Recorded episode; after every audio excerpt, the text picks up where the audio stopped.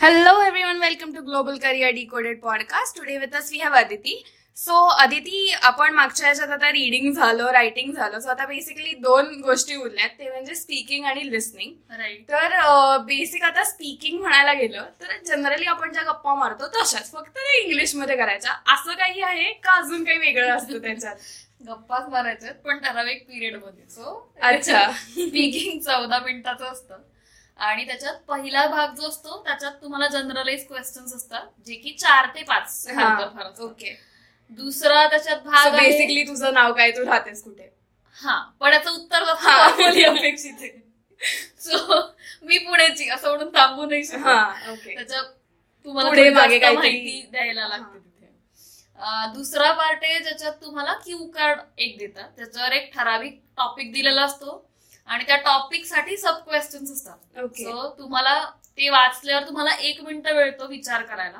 हं. आणि त्या टॉपिकवर बोलायचं असतं तुम्हाला जवळजवळ दोन मिनिटं असतात. ओके सो तो क्वेश्चन जनरली काय असू शकतो किंवा रिलेटेड असतो का काहीतरी वेग असतो क्वेश्चन हा कुठलाही असू शकतो अगदी रेग्युलर गोष्टीपासून अगदी की मे बी फॅमिली फ्रेंड और family member who you get on well with okay किंवा अगदी असाही टॉपिक असू शकतो की a journey that you remember very well okay और मे बी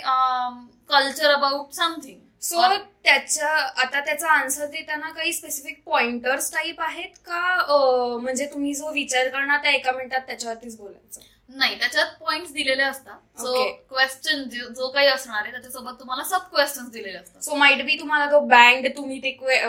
पॉइंटर्स कव्हर केल्यावरती मिळणार आहे असं बरोबर. काहीतरी. बरोबर ओके सो अं, म्हणजे आता थोडक्यात स्पीकिंग मध्ये हे थ्री पार्ट झाले राईट की अं, पहिले जनरलाइज मग second will be the cue card thing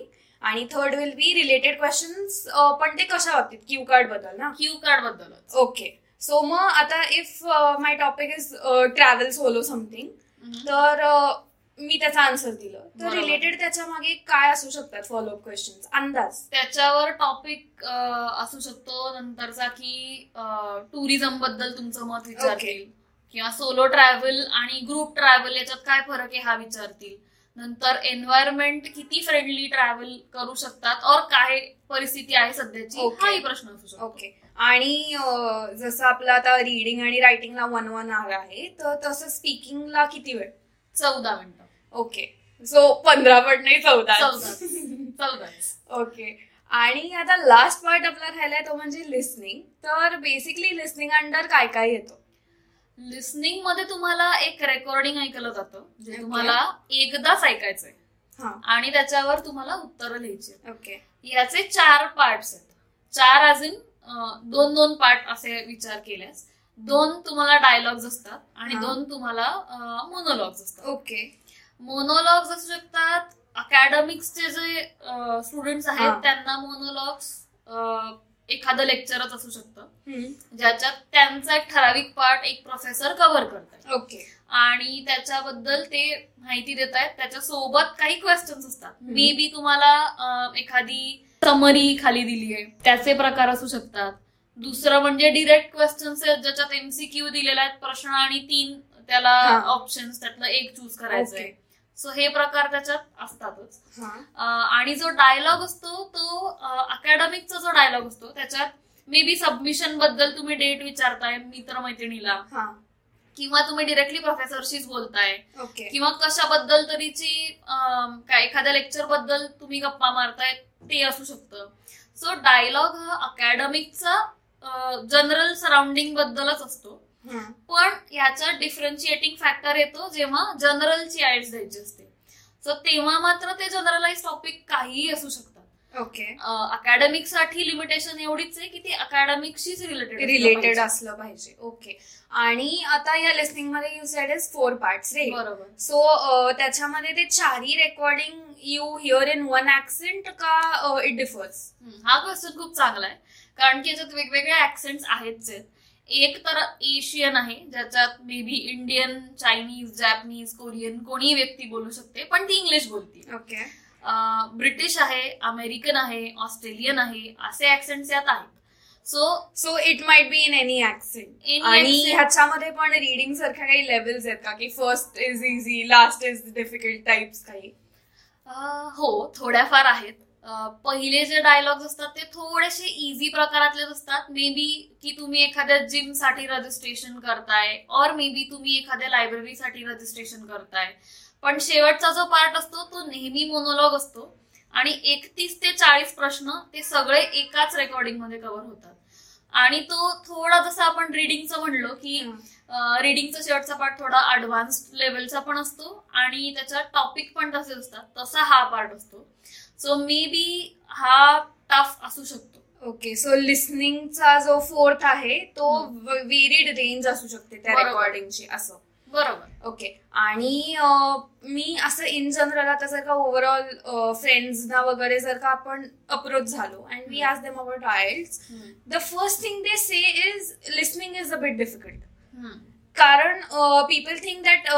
reading writing is very easy as we have done it in our schools colleges etcetera etcetera Okay. But listening हे कधी आधी केलेलं नसतं हम्म. तर असं आहे का की listening is much difficult than writing or reading at such मी उलट म्हणेन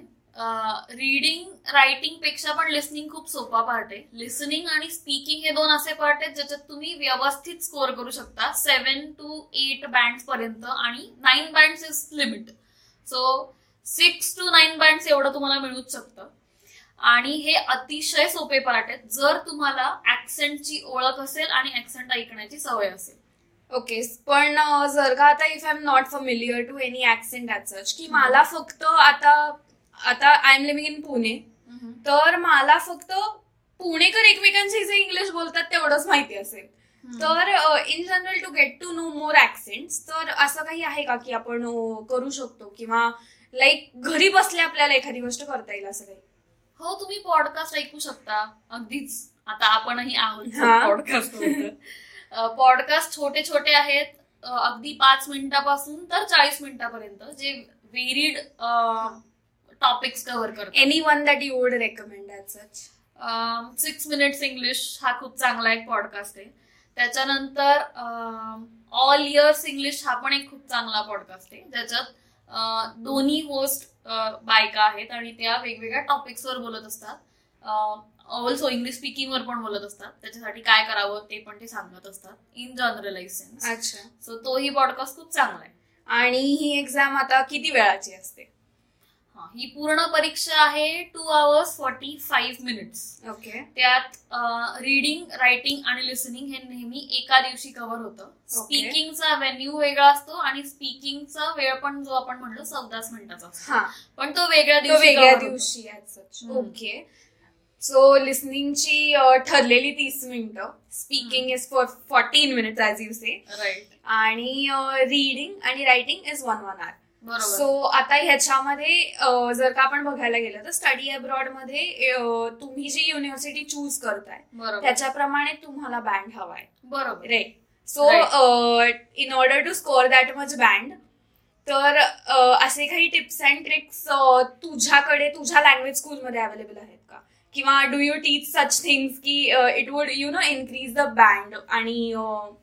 काय म्हणतात मॉक टेस्ट घेतल्यानंतर एकदा आपण कळलो किती पाण्यात आहोत बरोबर की तू किती अ, म्हणजे how much success stories do you have